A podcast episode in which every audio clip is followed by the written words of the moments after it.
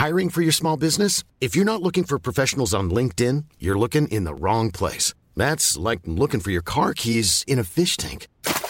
LinkedIn helps you hire professionals you can't find anywhere else, even those who aren't actively searching for a new job but might be open to the perfect role. In a given month, over 70% of LinkedIn users don't even visit other leading job sites. So start looking in the right place. With LinkedIn, you can hire professionals like a professional. Post your free job on linkedin.com slash people today. Qu'est-ce que j'ai dit à, Elon Musk? Vous voulez venir en Europe? On va avoir des règles et les voilà. Il faut que nous ayons un cloud souverain. La tactique TikTok, opacité, addiction et ombre chinoise. Est-ce qu'on est en train de vivre une révolution? Moi, ce que je dis, c'est que la révolution a déjà eu. L'IA est déjà là, elle est déjà omniprésente absolument partout, et le monde ne s'est pas effondré. Signaux faibles, le podcast de siècle digital qui décode l'actualité du numérique.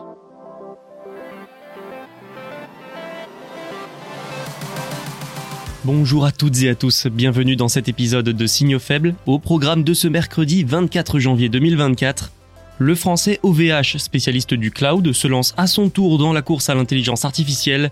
Nous parlerons de l'Apple Car ensuite. Il y a enfin des nouveautés, dont un report de la sortie en 2028. Place après ça à un point sur la situation de Netflix, le géant du streaming remonte bien la pente après des années compliquées. Nous terminerons par la demande en électricité pour les centres de données, elle devrait doubler en 3 ans. Vous l'avez entendu, nous débutons donc avec OVH Cloud qui se lance dans l'intelligence artificielle. Bonne écoute.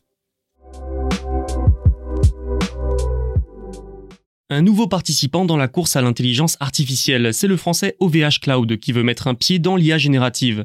L'IA, depuis un an, est venue booster le marché du cloud, une aubaine pour les acteurs du secteur, et OVH veut sa part du gâteau mais il devra pour cela faire face aux géants américains AWS d'Amazon, Azure de Microsoft et bien sûr Google Cloud. Je tiens tout de suite à rappeler une chose, le cloud est essentiel pour l'IA. Toutes les sociétés qui se lancent dans ce secteur n'ont pas forcément les moyens de créer et entretenir les infrastructures nécessaires. Or, dans ces cas-là, le cloud d'un tiers comme AWS permet de développer et alimenter des IA. Les clouds donnent accès à la puissance de calcul nécessaire en d'autres termes. Face aux concurrents américains qui ont pris une longueur d'avance depuis un an, OVH veut se différencier par une offre simple et abordable, selon son directeur général Michel Paulin dans un entretien aux échos. Le but d'OVH est donc de toucher des entreprises de n'importe quelle taille.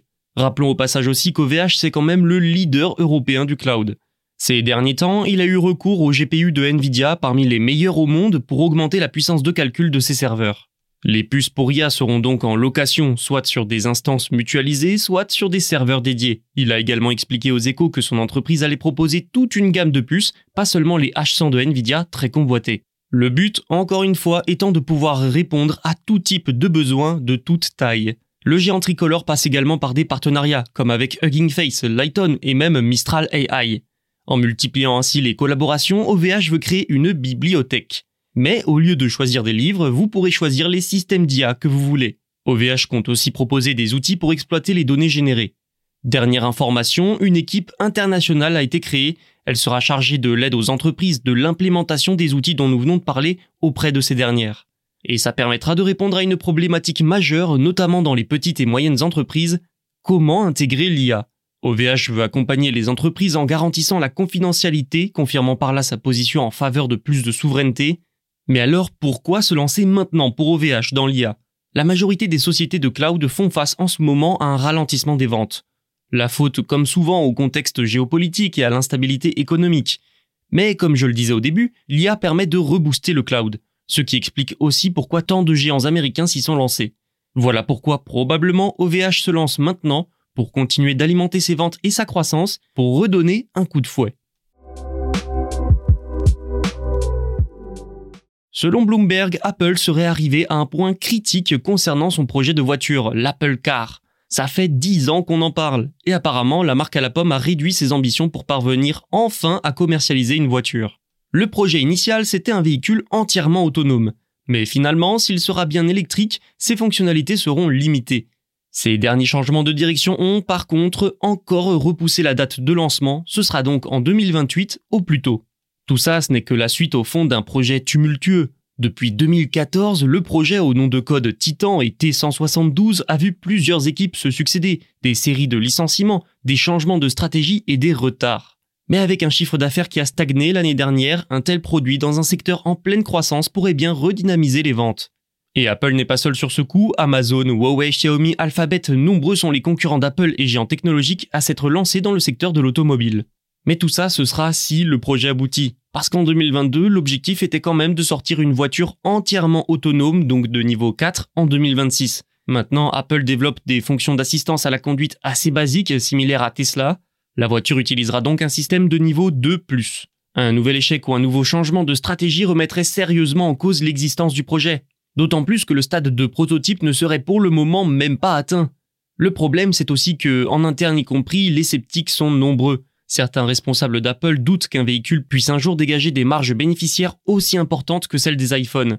Mais Apple a des arguments. Avec Apple CarPlay, la société a en plus l'occasion de créer un véhicule entièrement intégré à l'écosystème de la marque, qui est depuis toujours l'un de ses points forts.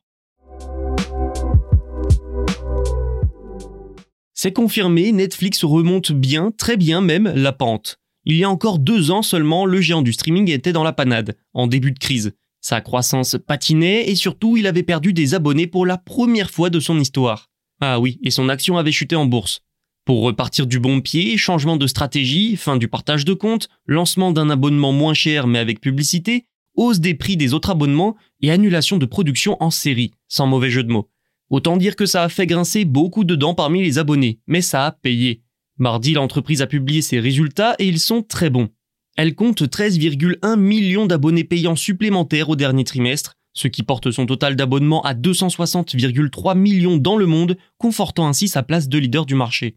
Dans le détail, ses revenus ont atteint 8,8 milliards de dollars durant ce trimestre, c'est plus 12,5% sur un an. Son profit net s'est lui élevé à 938 millions de dollars et son action a augmenté de 8%. En 2022, Netflix avait payé au prix fort la fin de la pandémie, période où son nombre d'abonnés a explosé. Mais au final, depuis janvier 2022, la plateforme a glané près de 40 millions d'abonnés malgré l'augmentation de ses prix. Alors bon, pour le moment, les publicités ne représentent qu'une petite partie des revenus de la plateforme. Mais c'est en forte croissance. Insider Intelligence a par exemple estimé que la publicité rapportera 1 milliard de dollars à Netflix en 2024, soit plus 50% sur un an. Greg Peters, le co-PDG de Netflix, a affirmé que la croissance de nos revenus publicitaires s'établit à 70% au dernier trimestre, c'était 70% au trimestre précédent et 100% au trimestre d'avant. Autre ingrédient de ce succès, la diversification de ses activités, notamment à travers les jeux vidéo et le sport. Trois jeux GTA ont notamment débarqué sur la plateforme fin 2023, entrant immédiatement dans le classement des jeux les plus téléchargés, Niveau sport, la société a signé un accord à 5 milliards de dollars avec la WWE pour les droits de diffusion exclusifs sur des combats. Cette renaissance est d'autant plus bienvenue pour Netflix que la concurrence s'accentue. Disney ⁇ Amazon Prime Video et Apple TV ne cessent de se renforcer. Et ils imitent aussi sa stratégie comme avec un abonnement avec publicité. La demande mondiale d'électricité pour les centres de données pourrait plus que doubler durant les trois prochaines années selon un rapport de l'Agence internationale de l'énergie. C'est notamment dû aux crypto-monnaies et à l'intelligence artificielle. Pour vous donner une idée, ça représenterait la totalité des besoins énergétiques de l'Allemagne. Notre monde compte actuellement un peu plus de 8000 centres de données. 33% sont aux États-Unis, 16% en Europe et 10% en Chine. Les projets de construction se multiplient, Rien qu'en Irlande, où l'on dénombre 82 data centers, l'agence prévoit que le secteur consommera 32% de l'électricité totale du pays d'ici 2026. C'était 17% en 2022. 14 installations y sont aussi en construction et 40 autres pourraient être créées dans les prochaines années. Mais ça, ce n'est qu'un exemple pour illustrer une explosion du nombre de centres de données au niveau mondial. Dès lors, forcément, la consommation mondiale d'électricité devrait augmenter de 3,4% d'ici 2026, selon le rapport. Le nucléaire ainsi que les énergies renouvelables joueront un rôle majeur dans cette consommation. Ces sources à faible émission devraient représenter près de la moitié de la production mondiale d'électricité d'ici 2026. L'an passé, c'était un peu moins de 40%. Je cite Fatih Birol, directeur exécutif de l'AIE, le secteur de l'électricité produit actuellement plus d'émissions de CO2 que tout autre secteur de l'économie mondiale. Il est donc encourageant de constater que la croissance rapide des énergies renouvelables sont sur la bonne voie pour répondre à l'augmentation de la demande mondiale d'électricité. Tout cela n'a rien d'étonnant au fond quand on voit le boom de l'intelligence artificielle qui nécessite du cloud. Cet épisode touche à son terme, merci de l'avoir écouté. N'hésitez pas à vous abonner pour ne rien manquer et on se retrouve sur siècledigital.fr et sur toutes les plateformes de streaming.